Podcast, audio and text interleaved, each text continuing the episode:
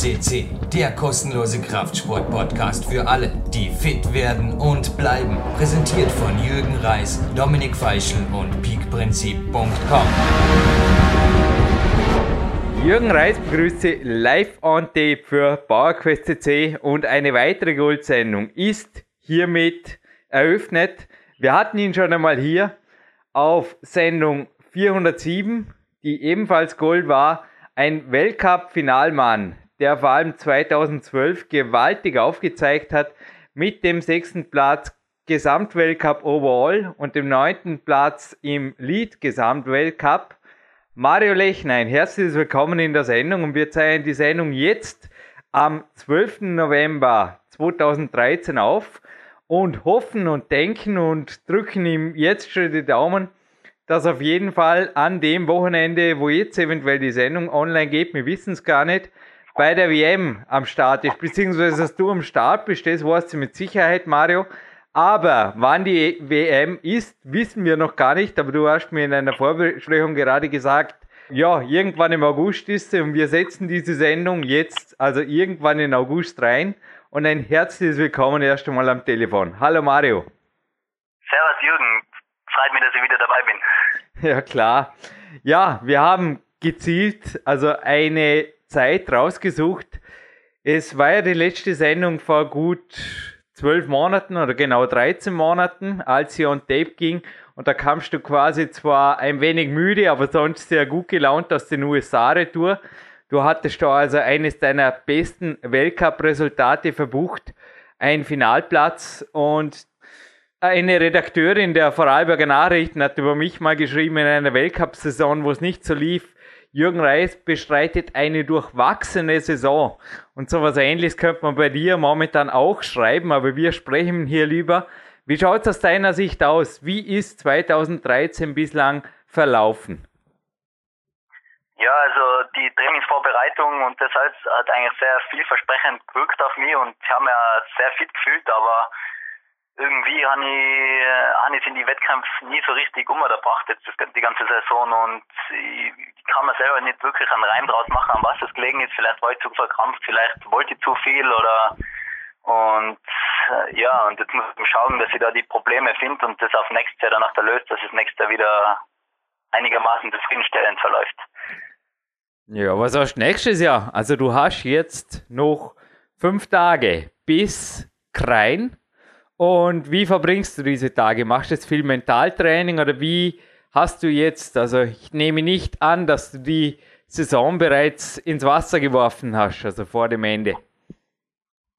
Nein, ins Wasser geworfen kann man jetzt nicht sagen, aber mein Ziel ist jetzt einfach nochmal auf dran, da nochmal vielleicht noch einen lässigen Wettkampf zu haben, ein bisschen Spaß zu haben und die Saison äh, noch halbwegs gut äh, abzuschließen und die letzten fünf Tage verbringe jetzt nicht irgendwie besonders. Ich versuche mich also jetzt zu, so wenig wie möglich an den Backup zu denken, locker daheim die Zeit verbringen und äh, hin und wieder locker ins Tivoli gehen und ein bisschen so die Form aufrechterhalten. Also Training kann man es nicht wirklich nennen, was ich jetzt noch mache. Im Gegensatz zu letzter Sendung, da hatte ich einen Ruhetag, habe ich heute einen Trainingstag. Und ja, da geht es ziemlich dahin. War jetzt halt schon Bouldern und natürlich die Morgeneinheit. Und Systemtraining folgt. Ne? Es ist ähnlich wie bei dir. Ja, wir sind ja dieses Mal auch nicht so weit, geografisch gesehen, auch nicht so weit auseinander. Ein Berg liegt halt dazwischen, der Arlberg. Und trainingsmäßig ich weiß nicht, sind wir nach wie vor auf Parallelkurs? Du hast uns letztens, also beim letzten Interview erzählt, von Morgeneinheit, Haupteinheit und anschließend eventuell noch Systemkrafttraining, hast gesagt, freihängen an der Kletterwand. Wie strukturiert sich dein Training jetzt derzeit, beziehungsweise hat sich auch in der Vorbereitung, weil du hast gesagt, das Vorbereitungstraining lief sehr gut. Hat sich da was geändert im Vergleich zu 2012? Nein, in der Vorbereitung hat sich nicht wirklich viel geändert. Wir haben halt sehr viele spezielle ähm, Kraftübungen und so, so Boulderzüge, die was da der Reini, also mein Trainer, der Reinhold Scherer, sich für uns ausgedacht hat, umgesetzt und das hat wirklich sehr gut geklappt, äh, vor allem in der Max-Vorbereitung und das ist eigentlich die, die, die, die längste Zeit, die was wir verbringen, also wir verbringen eigentlich von Ende, Mitte Jänner bis, äh, bis Mitte April wahrscheinlich mit dem, mit dem Kraft, mit dem Max-Training. Und danach äh, kommt so eine kurze Übergangszeit danach fängt das Ausdauertraining an und das hat, das hat auch wieder super geklappt. Da hat sich eigentlich fast, eigentlich gar nichts geändert im Gegensatz zu den letzten Jahren. Und habe mich eigentlich sehr fit gefühlt und bin danach gleich gestartet in die Europameisterschaft, ziemlich motiviert und wollte eben meine Ziele probieren umzusetzen für dieses Jahr. Und irgendwie ist es danach halt da gleich schon extrem schlecht gelaufen, vor allem bei der Europameisterschaft, das war eigentlich gleich wieder das schlechteste, die schlechteste Platzierung in einem Jahr für mich und das war danach natürlich eine gescheite Watschen, so auf gut Deutsch gesagt, und danach gleich weiter mit dem ersten Weltcup in Briançon eine Woche darauf und da ist danach auch nicht wirklich zufriedenstellend verlaufen und das hat mich danach schon ziemlich, wie, wie, wie sagt man, so angeholt, oder? Oder mhm. demotiviert. Und danach habe ich halt probiert, wieder zurückzukommen und irgendwie wollte ich danach noch mehr und habe es versucht, vielleicht zu erzwingen und ja, am Training ist es sicher nicht gelegen dieses Jahr. Irgendwie andere, andere Gründe dafür, aber die gilt es noch herauszufinden. Es war ganz interessant. Wir haben uns ja getroffen in Dormien, korrigiere mich, aber das war im März die internationale Bodensee-Trophy. Und ja, ja. ich habe dich angesprochen in der Isolation und gesagt, Mario, schaust super fit aus oder wirkst einfach fit. Und du hast gesagt, na, nicht wirklich, ich, ich habe nur gebouldert. Und du hast aber diesen Wettkampf an einer sehr langen Route für dich entschieden. Also gestartet hat das Ganze ja sehr gut. Woran lag's? Also du hast da eigentlich deine Form, ja, hast tief gestapelt vor mir oder warst da einfach locker drauf und hast nichts erwartet oder ich glaube, die Bodentrophy war ja auch nicht so unterbesetzt, was Qualität der Teilnehmer anging. Natürlich war es kein Weltcup, dennoch war Deutschland, Österreich und die Schweiz am Start, also nicht wirklich ohne. Nein, nein, auf jeden Fall nicht. Und äh, es ist halt oft so, weil wenn man viel, viel Bowlern trainiert, eine gewisse Grundausdauer hat man ja trotzdem. Und wenn man sich durch die gute Max, die man danach hat, tut man sich halt bei die schweren Züge im Finale oder im Halbfinale, wo auch immer, leichter und danach dadurch Punkt haben oder vielleicht kommt man dadurch nicht so schnell in die Übersteuerung, wie wenn man jetzt nur Ausdauer trainiert und überhaupt keine Maxkraft hat. Deswegen sind ja oft einmal Boulderer, also so Weltcup-Boulderer auch nicht schlecht im Vorstieg, weil sie einfach für, für eine gewisse Zeit die Züge leichter machen als die Vorstiegskletterer und sich dadurch nicht so schnell äh, in die in die Übersäuerung äh, kommen und so. Deswegen war ich vielleicht da nicht, äh, nicht schlecht drauf oder halt ausdauermäßig nicht ganz so am Sand, wie, wie er eigentlich gedacht hat, weil es eben durch die gute Max habe ich mir das irgendwie mitgemacht. Mhm. Mario, wenn ich jetzt gerade ein bisschen beim Bouldern bleiben darf, beziehungsweise auch bei dem speziellen Boulderkrafttraining. Du hast ja da letztens beim ersten Podcast auf der 407 schon ein wenig davon erzählt. Ich habe jetzt auch mit dem Magnus Mitbö, der ein drittes Mal bereits hier online war, auf PowerQuest.cc ein bisschen gescherzt darüber, ob ihr eventuell, also das Tivoli oder das österreichische Team hier norwegisches Wissen importiert hat weil an sich so das Monkey Climbing, so hat sie ja auf dem Blog genannt, so ähnlich klang eigentlich das, was du letztes Mal umschrieben hast. Also mit welchen Methoden, sofern das nicht unter Geheimhaltung fällt, habt ihr an der Maximalkraft im Tivoli gearbeitet? Also sowohl jetzt Boulder-spezifisch als auch, kann man da sagen, semi-spezifisch. Ich glaube, jetzt handelt es sich, ja, korrigiere mich, wenn ich daneben liege, aber ziemlich um das Monkey, Monkey Training, also das fußlose Bouldern an natürlich ein wenig besseren Griffen. Ja, genau, genau sagen kann ich jetzt natürlich nicht, wie es geht, weil das ist alles von unserem Trainer, vom Reini konzipiert worden und das ist da vielleicht näher interessiert, der soll vielleicht ihn fragen, ich weiß nicht, inwiefern er danach bereit ist, solche speziellen Trainings danach äh, weiterzugeben. Aber ich kann auf jeden Fall sagen, dass es so eine Mischung aus dynamischen und statischen Zügen an schlechten Griffen ist. Und da gibt es eben verschiedene, verschiedene Möglichkeiten, wie man das eben gestaltet. Und da wir so Art Boulder. Und ja, mhm. viel mehr kann ich jetzt eigentlich nicht dazu sagen. Auf jeden Fall hat es uns sehr viel gebracht, denke ich mal. Sollst du auch dieses Mal nicht. Nochmal, Nationaltrainer hören mit und zwar nicht nur der Reini, der wüsste ja schon, für ihn wäre es nichts Neues, aber ansonsten glaube ich auch, dass Trainingswissen, also ja, einfach auch seine Wertigkeit hat und entsprechend auch nicht unbedingt jetzt kostenlos an einen Podcast verteilt werden sollte. Eins frage ich mich allerdings, wo viele Nationaltrainer sich streiten, und vielleicht kannst du da eine ganz kurze Antwort geben. Die einen sagen, Lactacides-Training in der Maximalkraftphase sehr wohl, also ein Pump darf sein, zumindest ein leichter Pump. Andere sagen sogar, na, da am Nachmittag, da knallen wir uns voll Lactazid weg. Und dann gibt es einfach die dritte Gruppe, die sagt, das gehört strikt getrennt. Also wenn Bouldern ist, ist Bouldern, da wird auch nichts vernichtet oder irgendwas. Da beendet man Einheit relativ frisch und ja, Laktazid gehört einfach in eine ganz andere Phase. Wie seid ihr da vorgegangen? Mischt ihr, mischt ihr ein wenig oder mischt ihr gar nicht?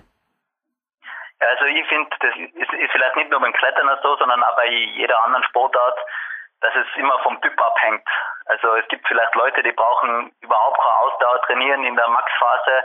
Andere Leute brauchen ein bisschen und äh, Leute mischen das jetzt äh, sehr beides und für mich persönlich ist es so, dass ich halt sehr viel Wert auf ähm, Bouldern lege, eben in der Max-Phase und vielleicht höchstens ein bis zweimal in der Woche ein bisschen äh, so eher maxkräftige Ausdauerrouten, also sehr schwere äh, Routen im Tivoli danach Kletter. Aber das, also nicht jeder ist der gleich. Es gibt, meine Kollegen machen das zum Beispiel wieder anders und so. Also es hängt immer vom Typ ab und wie das dann auch der Trainer für die zurechtschneidet, das Programm.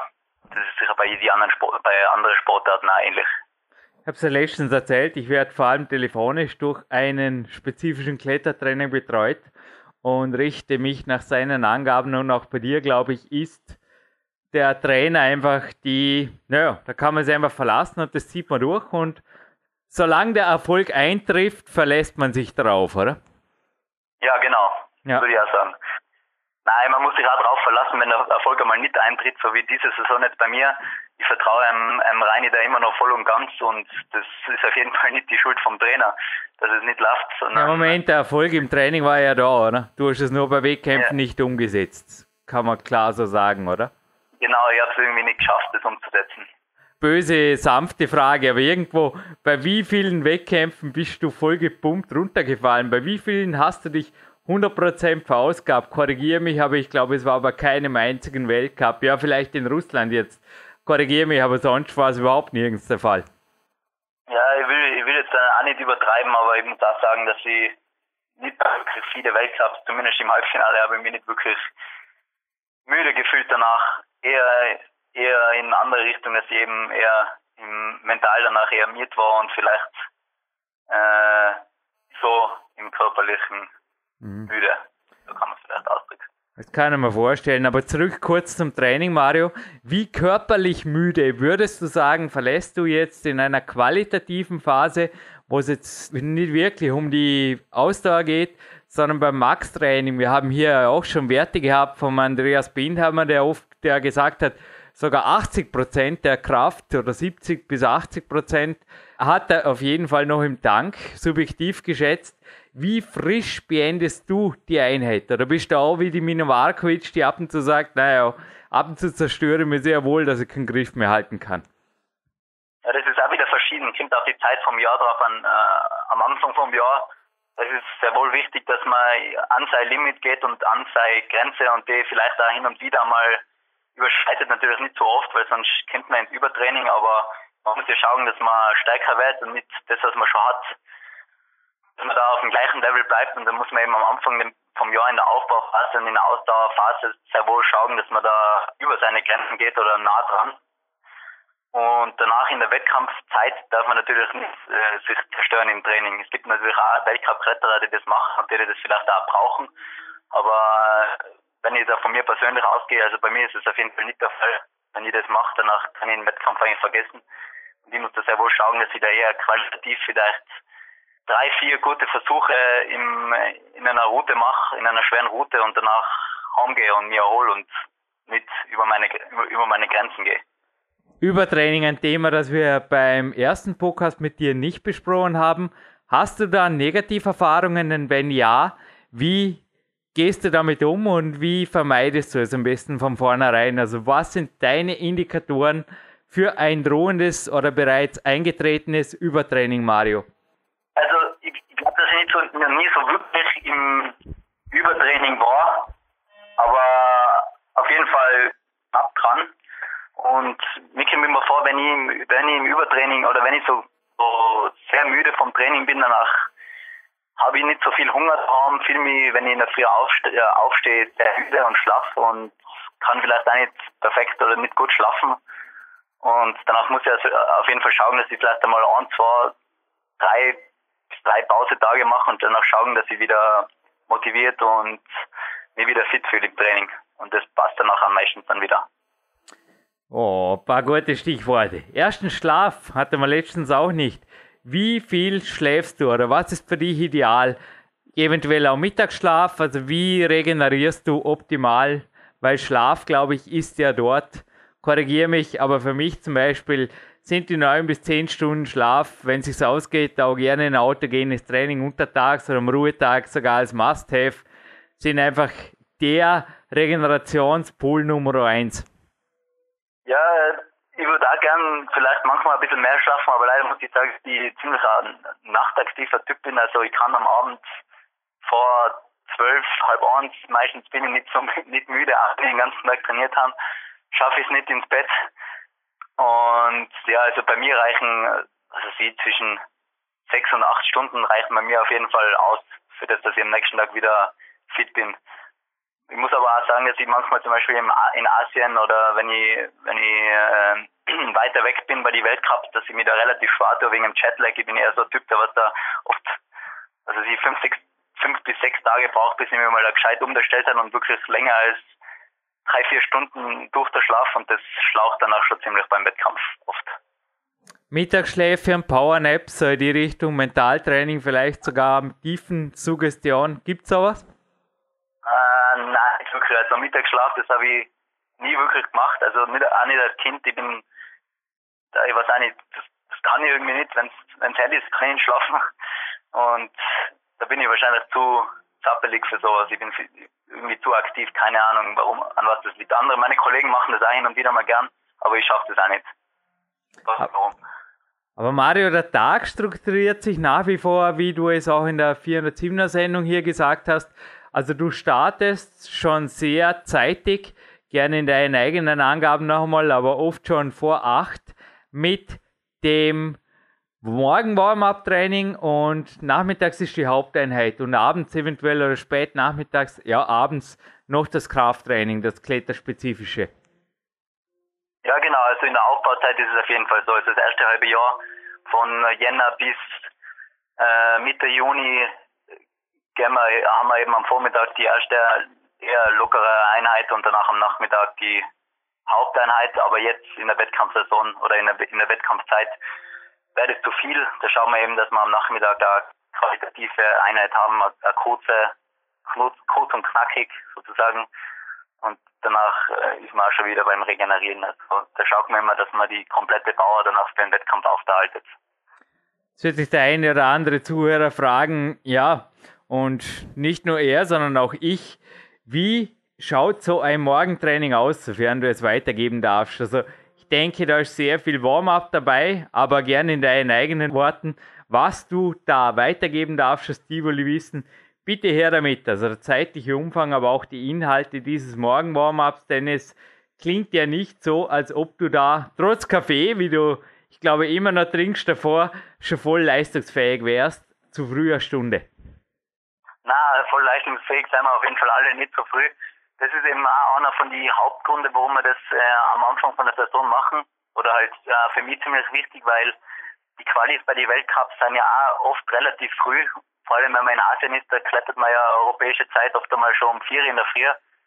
Und da, oder Nachfräger und dann muss man eben auch schauen, dass man zu einer gewissen frühen Stunde auch schon probiert, relativ nah an sein, sein Leistungspensum, sein maximales Leistungspensum rankommt. Und deswegen ist es ja ganz gut, wenn man da am Anfang des Jahres in der Aufbauzeit probiert, äh, eben schon um, also sie um halb acht in der Früh probiert, äh, gute Leistung zu bringen. Natürlich geht's nicht, weil eben der Körper da eher noch in der Aufwachphase ist und das ist eben auch einer von den wichtigsten Gründen, warum wir das machen. Und da machen wir eben in der Früh eher schon so im Bowlerraum eigentlich immer so maximalkräftige Züge, Krafttraining und eher, eher solche Sachen. Also Ausdauer auf jeden Fall nicht in der Früh. Wie viele Trainingsstunden kommen in der Zeit zusammen oder was war 2013? Also, ich meine 2012 gesagt, 25 sind es zum Teil schon. War es 2013 mehr, weniger? Also pro Tag, pro Woche, was war so der heißeste Tag, die heißeste Woche? Ja, ungefähr, also äh, ungefähr kommt es immer aufs Gleiche zusammen, weil man kann ja nicht wirklich viel mehr geht danach auch nicht, weil sonst zerstört man sich und wenn man wenn man mal eine Woche weniger machen kann, äh, weil man weil man es eben nicht aushaltet oder wenn man wenn man ein bisschen zurückschalten muss, dann sind es halt oft einmal nur 20 Stunden. Aber um die 25 Stunden werden es sein, im Durchschnitt schätze ich. Ist ganz interessant, ein Sammler aus der K1 hat mir da einige Kletterheftchen vermacht und zwar spanische. Nachdem ich nicht Spanisch kam, bin ich zurück in die K1 und habe halt gesagt, Wolfi, super, jetzt hast du mir zuerst die Heftchen geschenkt, da schon eine Arbeit. Aber ich nenne dich heute im Interview gerne als Dolmetscher, der Wolfi Vogel, hat mir einen Text übersetzt. Und zwar von einem, der, ja, vermutlich jetzt, wo der Podcast online geht, ganz ehrlich auch in den 1, 2, 3 der World Ranking ist. Das ist er seit Jahren der Ramon Julian. Okay? Und er war zu der Zeit 2004 gleich alt wie du jetzt, wo der Podcast online geht, also 23. Und es hat da, ich fange jetzt gerade mal an, schon angefangen mit einem wenig anderen Körpergewicht und einer anderen Körpergröße. Inzwischen ist er zwar zwei, drei Kilo schwer, aber viel schwerer auch nicht. 1,60 und 45 Kilo. Das ist schon crazy, nicht? Also, was denkst du über so einen Kletterer? Kannst du da überhaupt vergleichen oder überhaupt deine 1,73 und 62 bis 64 Kilo sind konstant geblieben 2013? Ja, also genau das gleiche eigentlich. Genau dasselbe, ja, dachte mal. Was ja. denkst du von Leuten, die einfach teilweise auch viel leichter oder ja, es gibt natürlich auch einige wie der Magnus, die sind ein, zwei Kilo athletischer oder schwerer. Was denkst du oder vergleichst du dich überhaupt, weil auch die Japaner trainieren zum Beispiel regelmäßig im Tivoli? Wie geht's dir da? Wo denkst du, liegt jetzt noch die Stärke eines Ramon im Vergleich zu dir? Ja, also das vom Klettern her kann man das überhaupt nicht vergleichen, weil, wie du schon gesagt hast, ich bin, oder der Magnus und der Sean auch, und solche Leute sind eher die athletischeren Weltcup-Kletterer und zählen eigentlich fast alle Österreicher dazu, wie der, wie der Jakob und der Kilian und die ganzen äh, Leute, also wir sind eher athletischer gebaut und wiegen also mit Sicherheit so um die 20 Kilo mehr als wie die, wie die Japaner oder wie auch vielleicht der Ramon. Und deswegen allein schon von der Reichweite und so, man kann das einfach nicht vergleichen. Also es ist einfach komplett ein anderer Typ von Kletterer. Mhm. Und da kann ich mir auch kein Urteil erlauben, weil ich, ich habe noch nie mit, mit 45 Kilo geklettert. Ich weiß nicht, wie sich das anfühlt und er sicher nicht mit 65, also keine Ahnung. Ich nehme auch nicht an, dass du, nein, wie gesagt, ich wollte es da nur offene Meinung kurz, reit nicht rum auf dem Thema. Er schreibt da, elf Monate hat man der Wolf übersetzt, 16 Stunden pro Tag, sieben Tage pro Woche quasi für das Klettern lebt. Also wie viel er trainiert, ist eigentlich auch umstritten. Der Magnus hat gesagt, er trainiert viel lieber mit euch, weil ihr habt einfach eine Gaude und er kann nur annehmen, dass die Spanier noch wissenschaftlicher trainieren oder das Ganze noch strikter abziehen? Keine Ahnung, also ich leite die Frage immer weiter. Kannst du da ein Bild machen, was vielleicht die Spanier oder die Japaner derzeit noch besser machen als die Österreicher, weil sie einfach, wobei der Jakob da, ja, wir schauen mal, wie sich am Wochenende ergibt, aber er hat ja eine sehr, sehr gute Chance, den Gesamtweltcup heimzubringen. Ja, auch absolut mitspielt und auch du kannst mitspielen, wenn es da läuft. Aber ich kann mir denken, dass du also dir ab und zu in dieser Saison zumindest die Frage gestellt hast, korrigiere mich, wenn ich falsch liege, aber dass du einfach gefragt hast, was machen die Japaner oder die Spanier noch richtiger als ich vielleicht? Ja, also erstens einmal sind es äh, äh, bis jetzt zwei Spanier gewesen, die was in der Weltklasse ganz, ganz vorne dabei waren. Es waren einmal der, der Baci und jetzt der Ramon. Und das waren vom, vom, vom Typ her ganz verschiedene, verschiedene Leute eben, weil da, die, die beide waren, waren sowas, die haben das, das Trainingspensum, was ein Mensch aushaltet, sowas von extrem ausgereizt. Und ich glaube, es gibt keinen zweiten Menschen auf der Welt, außer eben diese beiden, die was sowas aushalten könnten. Also, ich habe gehört vom Baci, der was bis zu, was er sieht, 3000 Züge macht am mhm. Tag, jeden Tag und jeder andere wird da ins Übertraining gehen und wahrscheinlich nicht wieder irgendeinen Tag klettern können. Und ich weiß nicht, wie viele Typen es auf der Welt gibt, die was so Training aushalten. Deswegen kann man das eigentlich auch so nicht vergleichen, weil Spanier hat bis jetzt zwei, die was ich weiß, also in meiner in meiner Ära sozusagen hat es zwei Weltklasse-Kletterer gegeben, die so sein. Und was anderes gibt es da eigentlich nicht. Bei den Japanern ist es, ist es wieder was anderes. Da gibt es mehrere Leute. Aber die trainieren auch nicht so unglaublich, äh, un unglaubliche Umfänge wie die Spanier.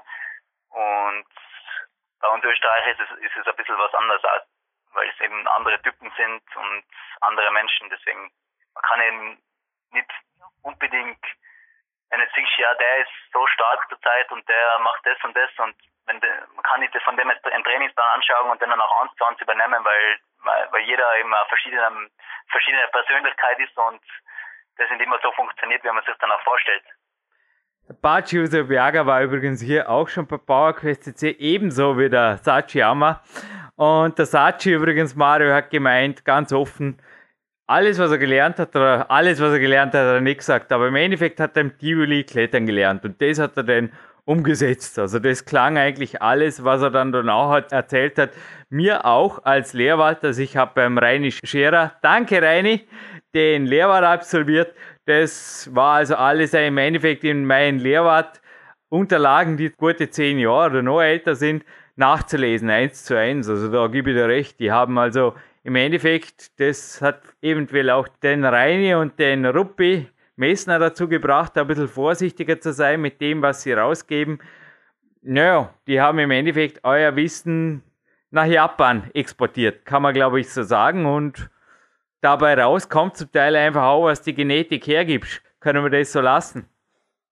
Ja, ja auf jeden Fall, weil ist klar, dass sich ein, Mensch oder eine Person mit 20 Kilo weniger vielleicht länger auf der Wand erhebt als wie einer, der was 20 Kilo mehr hat eben in dem Fall. Aber dafür tut sich halt der der was ein bisschen schwerer ist und vielleicht ein bisschen athletischer ist, danach bei die Einzelzüge leichter, wie man jetzt auch gerade beim Weltcup in Balance gesehen hat. Die ganzen kleinen, leichten seien bei die athletischen Züge rausgefallen und äh, außer jetzt vielleicht der Adam, weil der hat alles irgendwie in einem eingebaut, aber äh, es gibt hin und wieder auch Routen, wo sich die etwas athletischeren Kletterer leichter, leichter tun als die, als die extrem an der Grenze liegenden anderen. Thema Athletik, trainierst du das nach wie vor primär an der Wand? Du hast ja beim 407er Podcast auch erwähnt, dass deine Turnerfähigkeiten teilweise auch in deiner Überbeweglichkeit zu suchen sind, Muscle und Co. Oder gibt es da eventuell noch ein unterstützendes Training oder einige super Übungen, einige neue, die vielleicht für Nichtkletterer interessant sein können? Also gibt es eine Art Turnertraining, also an der Stange oder an Griffbalken und Co., was du einfach noch empfehlen kannst, zusätzlich zum Training an der Wand? Oder wie schaut es aus bei dir? Also das alles mache ich nach wie vor spezifisch an der Wand. Also ich trainiere nicht wirklich Turnerfähigkeiten oder so, weil die äh, Hypermobilität, die, die ist mir einfach angeboren. Also da, da kann ich nichts dagegen, kann nichts dazu machen. Wenn ich, wenn ich das vielleicht noch weiter treibe, danach verletze ich mich vielleicht sogar. Da muss ich eher schauen, dass es eher ein bisschen eindämmen, weil wie ja damals im Podcast schon gesagt, durch das bin ich vielleicht da relativ äh, verletzungsanfällig auf die, in die Schultern, in die Knie und was weiß ich wo noch überall. Also das, da, da gehe ich wahrscheinlich, da gehe ich mit Sicherheit nicht spezifisch noch auf das ein, dass ich das noch verbessere oder wie auch immer. Thema Stretching. Ich habe dich in der Isolation, nicht nur in Dormien, auch sonst auch schon mehrfach einen einwandfreien Spagat machen sehen.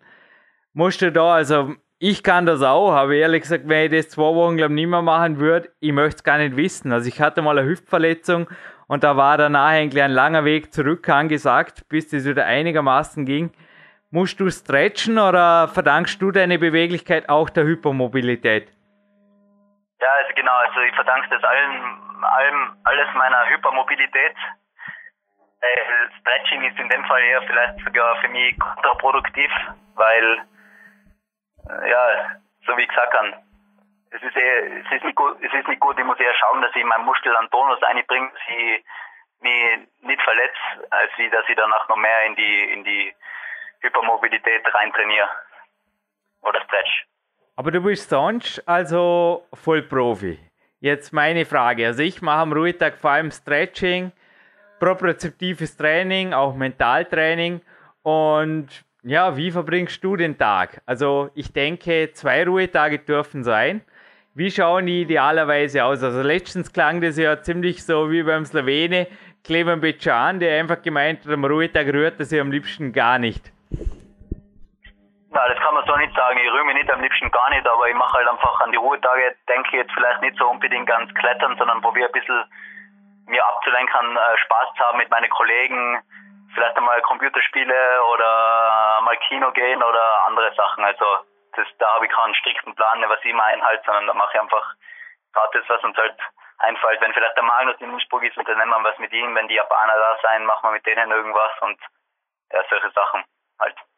Grrr, Thema Computerspiele. Ich habe gerade War Thunder installiert, das ist so ein neues Flugsimulationsspiel, Military.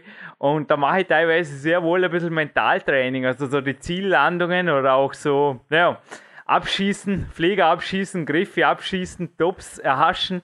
Hast du da auch eine Art? Also ich mache da ja, sehr wohl Mentaltraining am Computer, am Flugsimulator. Ist ein bisschen eine Meise von mir seit mehreren Jahren. Wie gehst du da mit Spielen um oder ist das einfach just for fun? Ja, also just for fun. Also ich mache da nicht wirklich irgendein Mentaltraining oder, oder irgendein anderes Reaktionstraining mit den Spielen.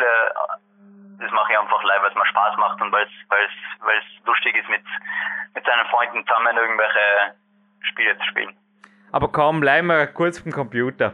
Ich gerade ein CD Austria Magazin reingeflattert gestern und da war die Software drin. Also wir haben die Profi-Version, aber im Endeffekt die SE-Version der Software, mit der meine DVD Big Days entstand. Hast du übrigens schon den Film? Ja, den habe ich mir schon angeschaut bei mir da. Habe ich schon. Hast du schon. Alles muss man ein neues Geschenk überlegen aber ist in, sind in ein paar Minuten Zeit. Aber die Magix Video Software ist da drin und ich dachte da an dich. Wäre nicht einmal eine Möglichkeit, dass du einen Film oder DVD, Trainings-DVD oder sowas in die Richtung machst? Du warst ja schon bei YouTube mehrfach ein Star bei Trainingslagern, wo, glaube der Heiko Wilhelm gefilmt hat. Wie schaut es da aus? Was gibt es zukünftig sonst von dir zu erwarten, außer natürlich weiterhin sehr guten Wettkampfergebnissen? Ja, vielleicht hin und wieder mal irgendeine schwere Felsroute, aber zu Trainingsvideos oder so äh, habe ich jetzt in nächster Zeit oder so in naher Zukunft nicht geplant. Wer weiß, man weiß ja nicht, was man auf sich zu, äh, was auf sich zu, auf einen zukommt, aber geplant in dem in die Richtung ist einmal nichts zur Zeit. Schwere Felsrouten. Du hast mir im Mitterdorf bei der OEM erzählt, der Großteil, also fast ich glaube, korrigiere mich, aber 90% deines Trainings spielen sie im Tivoli ab. Also dich da mehrere Wochen zum Beispiel an einem Neandertaler, also der Elferroute in Spanien zum Beispiel festzubeißen wie Magnus, kommt für dich nicht in Frage? Ja, in Frage ist immer so eine Sache. Also wenn ich sowas mache, dann muss mir die Route auf jeden Fall sehr gefallen, weil äh, am Feld danach so also ich probiere am Feld dann auch immer eher vielleicht Routen onside zu klettern oder einfach Spaß zu haben, ein bisschen rumprobieren, ein bisschen rumexperimentieren und wenn sie danach halt in der kurzen Zeit danach äh, tot ist oder in wenigen Versuchen geht, dann geht sie. Aber danach wirklich so äh, High-End, extrem schwere Routen ewig lang zu probieren, bis es danach einmal funktioniert. Bis jetzt habe ich den Spaß noch nicht dran gefunden und vielleicht kommt es irgendwann. Aber das ist, das ist nicht wirklich so mein Fall. Also so im 9b, 9b Plus Bereich da ewig lang an so einer Route herum zu experimentieren, bis es irgendwann einmal klappt, das taugt mir noch nicht so, aber vielleicht kommt es ja. Wer weiß. Ich bitte übrigens die Zuhörer, die Hintergrundgeräusche zu entschuldigen. Es wird das PowerQuest C-Studio die Fassade hier saniert. War übrigens eigentlich eine recht teure, kostspielige Aktion. Darum kann ich mich jetzt nicht wirklich beschweren drüber. Vor allem möchte ich mich bei den Zuhörern bedanken, die aufgrund ihrer Spenden, aber auch der Trainingslager bei mir, die Betreffenden wissen natürlich, wer gemeint ist, sich da beteiligt haben. Also PowerQuest war im Sommer 2013 finanziell ein bisschen an der Grenze und wir sind inzwischen über dem Berg, aber die Rechnungen sind bezahlt und drum wird gearbeitet. Wie gesagt, drum kann ich mich auch nicht richtig jetzt beschweren, aber sorry, Mario, ich hoffe, du hörst es nicht zu laut, also es stört dich nicht bei den Antworten. Ja, Mario, aber weiter zu dir. Also, wie schaut's jetzt aus? Du bist Kletterprofi. Hotel Papa hast du letztens gesagt. Also, hast du derzeit in einem Unternehmen, sagt man sogar, also ich, ich sage jetzt, du wirst, das nehme ich jetzt auf weg, du wirst noch viele, viele erfolgreiche Jahre im Weltcup haben, okay? Aber sollte ja, irgendwas sein, einmal zum Beispiel Verletzungen und Co., gibt es eine sogenannte, also in der Wirtschaft sagt man eine Exit-Strategie. Also ich kann mich erinnern, in einem Climax-Interview wurde der mehrfache Serienweltmeister, Seriengesamtweltmeister und 2013 natürlich auch Europameister Kilian Fischhuber gefragt, was er vorhat, wenn es mal nimmer. Und er hat gesagt, ja, da muss man einfach was anderes überlegen und hat das einfach zu stehen gelassen. Wie ist deine Ansicht zum Gang der Dinge? Sollte, Punkt, Punkt, Punkt. Ja, das würde ich auf jeden Fall auch so ähnlich, ähnlich sagen wie der Kili, weil ähm, äh, wenn ich mir die ganze Zeit beim Training oder beim Wettkampf darüber die Kopf, äh, den Kopf zerbrich, was sein wird, wenn es einmal nicht mehr so ist, danach bin ich wahrscheinlich zu abgelenkt oder bin wahrscheinlich den ganzen Tag gleich depressiv daheim. Äh, und ich muss das auch mit zukommen lassen. Ich habe auf jeden Fall eine fertige Berufsausbildung und werde werd natürlich in naher Zukunft auch noch versuchen, das weiterzutreiben und vielleicht Kurse zu machen und irgendwelche Fortbildungen. Aber wirklich jetzt wissen, was ich danach genau nach, nach dem Klettern tue, kann ich noch nicht. Also man weiß ja nicht, was auf die Zukunft zukommt. Was hast du gelernt, wenn ich fragen darf? Äh, ich bin äh, Sporthandelsschule gegangen und danach äh, noch ein paar Semester Abendtag, was ich aber aufgrund von Weltcup-Einsätzen beenden habe müssen. Und jetzt werde ich wahrscheinlich danach im Jänner an ähm, so einen Art Business-Kurs in einer Fernschule machen. Äh, machen. Oh, klingt spannend. Also du wirst genauso wie der Magnus zum Beispiel auch deine Zeit eventuell auch am Internet oder einfach unterwegs mit Lernen verbringen. Ja, genau. So mhm. in der Art. Wie schaut es in Bezug auf Verletzungen aus? Ist da noch irgendwas geschehen jetzt? Weil du hattest ja da eigentlich schon genug, genauso wie ich. Ich klopfe jetzt auf Holz, die Patellaluxation letztes Jahr war genug. Ich bin jetzt eine Saison verletzungsfrei geblieben. Kannst auch du da auf Holz klopfen? Ich glaube speziell die Finger, die Ellenbogen, die Schultern, die halten ja bei dir relativ gut, ha? Ja, also da ist mir außer eben damals mein Knie und einmal äh, den, den äh, Ringbandeinriss am, am rechten Finger, genau. am rechten Mittelfinger, ist bis jetzt noch äh, wirklich nichts passiert und da bin ich ja froh drüber, weil das kann auch ganz anders ausschauen. Ich darf offen ein Danke aussprechen. Ich gehe hinterher noch zu meinem Physio, dem Hanno Halbeisen, dem ich das auch mit verdanke. Also nicht nur, wenn er mich behandelt, sobald ein bisschen was zwickt, sondern auch schon vorher, also viele prophylaktische Übungen, propriozeptive Übungen, die ich jetzt natürlich auch weitergeben darf an Coaches, habe ich von ihm gelernt. Was macht hier in Innsbruck? Ja, also ich gehe, ich gehe hauptsächlich nur zum Physiotherapeuten, wenn es mir irgendwo zwickt. Natürlich zwickt es relativ oft, aber meistens geht es dann nach, nach einem Tag oder so, nach ein paar Stunden wieder von selber selber weg. Aber wenn es jetzt irgendwas Ernsteres ist im, im Rücken oder im Nacken oder in der Schulter, dann geht man natürlich auch zum Physiotherapeuten. Und natürlich haben wir einen Physiotherapeuten bei die, äh, bei die Weltcups mit und der kann danach auch viel machen. Klaus Isele war übrigens hier auch schon bei PowerQuest C und Bezug auf Ausgleichstraining, Theraband, DRX und Co., Gummiball, macht ihr da wie, wo, was? Also in dem äh, so spezifisch mit Theraband oder so machen wir jetzt nichts. Äh, Theraband ist vielleicht hin und wieder mal eine Hilfe bei äh, gewisse Kraftübungen, wenn man sich ein bisschen Gewicht wegnimmt. Und aber sonst eigentlich in, mit, mit einem Gummiball oder sowas mache ich jetzt persönlich nichts anderes, vielleicht schon. Na, alles klar. Bezug auf Ernährung. Wir haben ja letztens auch ein wenig gescherzt über Fastfood-Ketten, Kaffee und mehr. Hat sich da was geändert seit letztem Jahr? Nein, nicht wirklich. Also ich handhab das so wie immer. Also ich meine, ich muss jetzt, muss jetzt nicht jeden Tag zum Mäcki gehen, aber wenn es einmal, einmal ist, dann ist es auch nicht tragisch. Also ich schaue, dass, es, dass, dass ich mich, dass ich mich körperlich wohlfühle und dass ich, dass ich mich so ernähre, wie es mir am besten passt. Also äh, so, dass ich mich halt vielleicht am wohlsten fühle und da muss ich mich nicht runterhungern, aber ich muss mir auch nicht, äh, muss mir auch nicht irgendwie rauffressen, sondern ganz normal. Also du reduzierst dein Gewicht leicht bei Wettkämpfen oder wie habe ich das verstanden? Oder du lässt es möglichst konstant das ganze Jahr über? Meistens reduziert sich es irgendwie äh, von selber, wenn man eben in Asien ist und da vielleicht einmal ein bisschen weniger isst, weil das Essen nicht immer so der Wahnsinn ist, oder? Ich weiß, oder ja. Ich habe in Asien auch in die zwei Wochen, habe ich glaube fast zwei Kilo verloren, weil ich mir einfach zum Teil das Essen nicht essen habe getraut. Ja, so schlimm ist es jetzt mittlerweile nicht mehr, weil wir jetzt echt auch schon in äh, gute Hotels sein, aber und außerdem kommt danach oft die Nervosität dazu und der Wettkampftag und danach äh, kommt man halt nicht immer so viel zum Essen und da reduziert sich das Gewicht oft einmal von selber.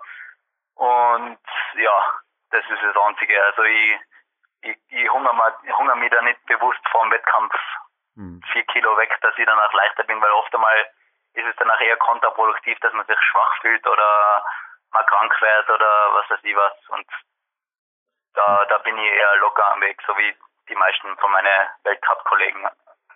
Ja, ich denke halt einfach so, wie ich vorher gesagt habe, ich meine mal ein, zwei Kilo verlieren auf der Reise ist glaube ich normal, aber das ist ja auch nächst, ja, die Woche drauf normalerweise wieder erledigt. Aber vier, fünf Kilo runter oder hoch gehst du auch im Winter nicht, oder? Na, also höchstens vielleicht in der Aufbauzeit, also in den zwei, drei Monaten, wenn man relativ viel Kraft trainiert und danach natürlich auch gut essen muss, dass man das alles aushaltet. Vielleicht nimmt man da mal ein, zwei, drei Kilo dazu, aber das ist danach eher Muskelmasse, vielleicht nicht ganz, Muschel, nicht nur Muskelmasse, aber viel. Und das ist danach auch nicht, nicht schlimm, das ist danach gleich wieder, pendelt sich immer aufs Gleiche wieder ein. Der heute erwähnte Weltcupsieger, der Clement Bican, hat einmal gemeint, dass Fleisch für ihn die Regenerationslösung ist. Naja, ich bin im Moment in einem ganz leichten Übertraining, aber noch ist es ein produktives Übertraining, also es hält sich in Grenzen drin. Ich habe heute an ihn gedacht, mit einem Smile haben wir gedacht, naja, wenn das Fleisch eh schon da ist, widmen wir es dem Clement ins Kämpferin bei mir getan. Gibt es bei dir auch Regenerations- oder leistungsfördernde Nahrungsmittel, zumindest im Kopf? Dann ist ja eh schon. Placebo ist ja auch was wert, sagt man so nett. Gibt es sowas? Naja, also ich immer gern Nudeln vor dem Wettkampf, weil das einfach mhm. viel Energie gibt, denke ich mal. Mhm. Was nicht, äh, natürlich ist, äh, ist das natürlich wieder relativ schnell verbrannt, also ob das dann auch wirklich am nächsten Tag danach noch spürbar ist, wenn man das isst, dann weiß ich nicht. Aber ja, solche Sachen. Vielleicht auch mal ein, Steak oder ein mhm. gutes Fleisch davor oder so in der Art. Was die anmacht. Angemacht hat auf jeden Fall im Mitterdorf auch ein Cappuccino, den ich dir spendieren durfte. Mario natürlich auch für dein erstes Interview. Ja, fürs zweite. Also das ist auf jeden Fall fix. Ein Cappuccino hast nächstes Jahr wieder offen. Ist das in Ordnung für diesen Podcast? Ja, super. Und ein Geschenk lassen wir einfallen. Noch habe ich ein paar Minuten. Aber ich habe letztens eine amerikanische Studie gelesen, die hat also von 800 Milligramm Koffein pro Tag gesprochen für Kraftsportler. Das entspreche einer Dosis von 8 Tassen. Wie schaut es da bei dir aus? Wo liegt deine optimale Koffeindosis? Weil ich glaube, 8 Tassen vor dem Weltcup sind vielleicht ein bisschen zu viel des Guten. Tja, also wenn ich so viel trinken würde, danach würde ich die ganze Nacht im Bett stehen. Also ich bin, ich bin das relativ, relativ feinfühlig bei so Koffeinsachen. Also ich darf da, ich kann, da nicht so viel trinken. Aber bei mir ist das halt so, wie es gerade kommt. Also ich trinke eigentlich immer in der Früh eine Tasse Kaffee zum, zum Wachwerden. Und wenn man auf Reisen ist, natürlich, wenn einmal irgendwo ein Kaffee ist, dann hocken wir uns halt danach rein im Flughafen, um die Zeit äh, zu verbringen und um zu kriegen, dass man halt eine Tasse Kaffee trinkt. Aber ich habe da keinen Plan, dass ich höchstens drei Kaffees am Tag trinken darf oder mindestens einen das ist mir eigentlich relativ, relativ egal, sondern wie es gerade kommt. Mhm. Aber ich trinke auf jeden Fall am Abend trinke ich keinen Kaffee mehr, weil sonst stehe im Bett, wie gesagt. Aber vor und während dem Training, was schätzt so drei, vier Tassen am Tag dürfen sein? Drei, vier Tassen, also das ist, also bei mir ist es höchstens, höchstens drei. Also ganz, ganz selten. Also meistens, also fast immer zu 90 Prozent oder 95 Prozent trinke ich eine Tasse in der Früh und fertig. Hin und vielleicht nochmal, wenn es das Beste ist, äh, Red Bull, aber mhm. mehr ist nicht bei mir. Alles klar. Ja, das Red Bull hat ein bisschen mehr sogar wie 100 Milligramm, soweit ich weiß. Aber ja, also auf die 800 kommen auf jeden Fall beide nicht, Gott sei Dank. Na. Na. Wo wir allerdings jetzt beide hinkommen, ist langsam ans Ende dieses Podcasts. Wenn du erlaubst, darfst du heute noch ins Training oder wie schaut es aus? Na, heute habe ich einen äh, Ruhetag und morgen ist das Abschlusstraining vergangen, weil ich relativ müde bin, Rücken mhm. und in der, im Schulterbereich und dann muss ich nur schauen, dass ich zwei Tage gut äh, die, das, die Überlastung oder was auch immer, das ist wegkriege. Vielleicht gehe ich nochmal zum Physio, dass das, dass es wirklich raus ist und dass ich mir dann für kann nochmal nochmal alles geben kann, was es nur geht. Mhm. Oder zumindest probiere und dann die Saison eben gut abzuschließen. Ja, geh auf jeden Fall noch zum Physio. Und ich glaube, was du vor dem Wettkampf jetzt eventuell auch nicht mehr brauchst, korrigiere mich, aber bitte sonst deine Meinung, weil das auch derzeit jetzt, wo wir das aufzeigen, recht ein umstrittenes Trainingsinstrument ist, auch ja, ab und zu in Jugendkadern speziell ist es ein bisschen in Frage gekommen jetzt die letzten Monate. Das Campusboard, was hältst du davon? Campusboard und vielleicht auch, ich glaube zwar in Innsbruck habt das nicht, Backboard, also zwei Instrumente, wo also manche Trainer auch sagen, super, also beschließen wir das Interview vielleicht gerade mit einer Trainingskletter semispezifischen Frage.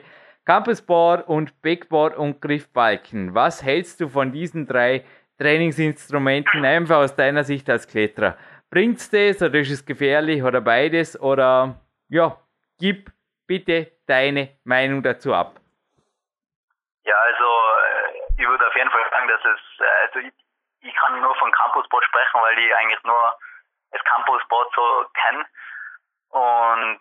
Wenn man das jetzt nicht, wie sagt man, falsch macht als, also man kann genauso gut, wenn man einen Ferrari besitzt, muss man nicht unbedingt 360 Sachen in der Mauer fahren, weil danach ist es tödlich, aber wenn man richtig verwendet, kann es auf jeden Fall Spaß machen und was bringen, oder? Und genauso ist es beim, beim Campusboard auch man, wenn man es richtig verwendet, danach bringt es was und äh, es kann dann weiterbringen und es schadet dann nicht. Und wenn man es falsch verwendet oder vielleicht übertreibt, danach ist es auf jeden Fall gefährlich für die Finger und für die Gelenke. Und da muss man halt schauen, dass man äh, einen Trainer hat, der sich damit auskennt und es auf jeden Fall nicht übertreibt damit. Es gibt viel Richtiges und viel Falsches, was man da machen kann.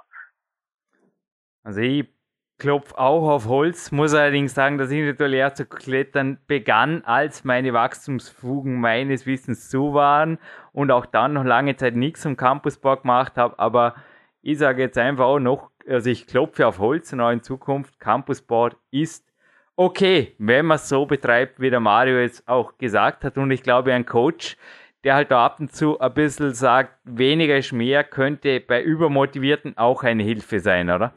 Ja, auf jeden Fall. Man kann alles übertreiben. Gut, ich denke, dieser Podcast war nicht übertrieben, sondern hochinteressant. Schließt mit einer Frage, damit ich ein wenig Geschenke schicken kann. Supplemente verwendest du und ja, welche hättest du gerne oder was darf ich dir zusenden? Letztes Mal habe ich dir ja ein Calcium oder Magnesium von Rubiase, korrigiere mich, liegt schon eine Weile her, zugeschickt.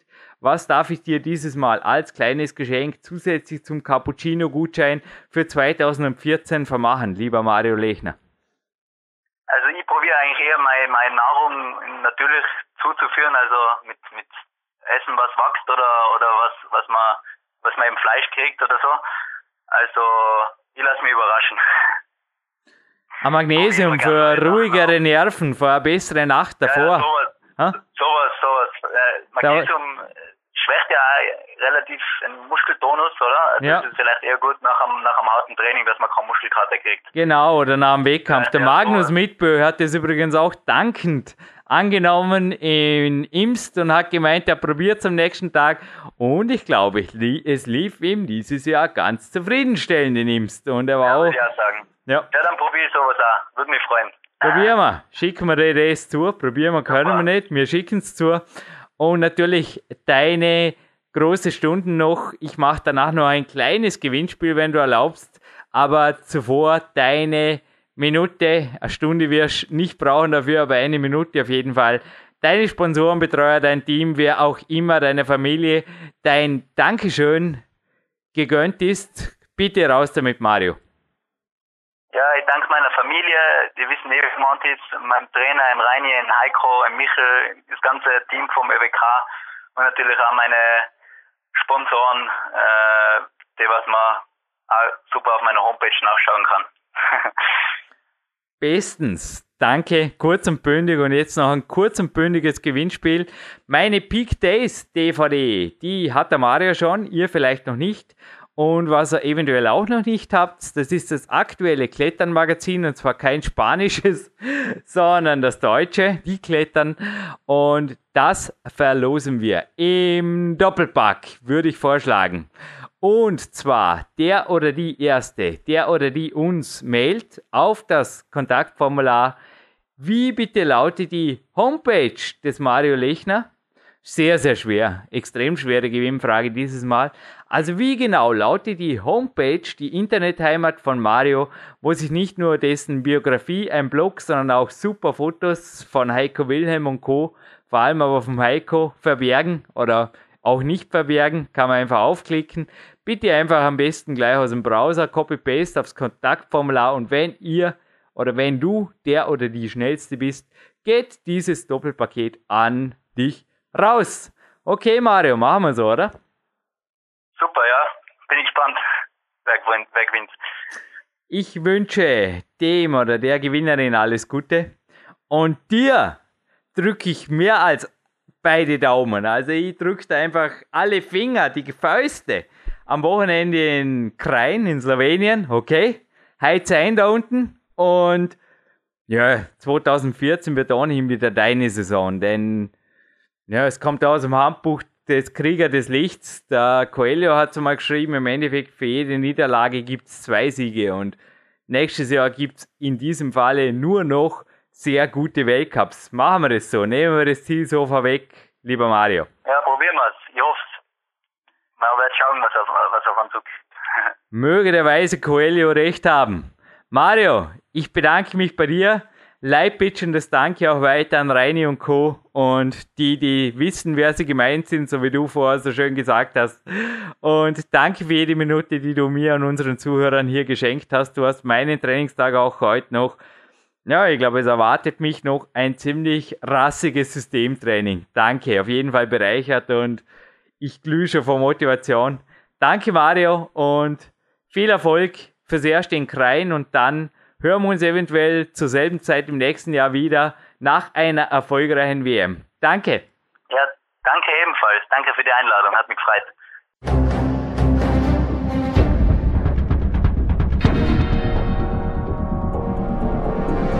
Alle Fitness-Bestseller der Peak-Trilogie, kostenlose Newsberichte und weitere Podcasts von PowerQuest CC sowie Trainingssoftware, Supplemente und Trainingsausrüstung, Personal Coachings, Seminare, Workshops und mehr. Jetzt direkt im Internet auf www.peakprinzip.com oder www.jürgenreis.com.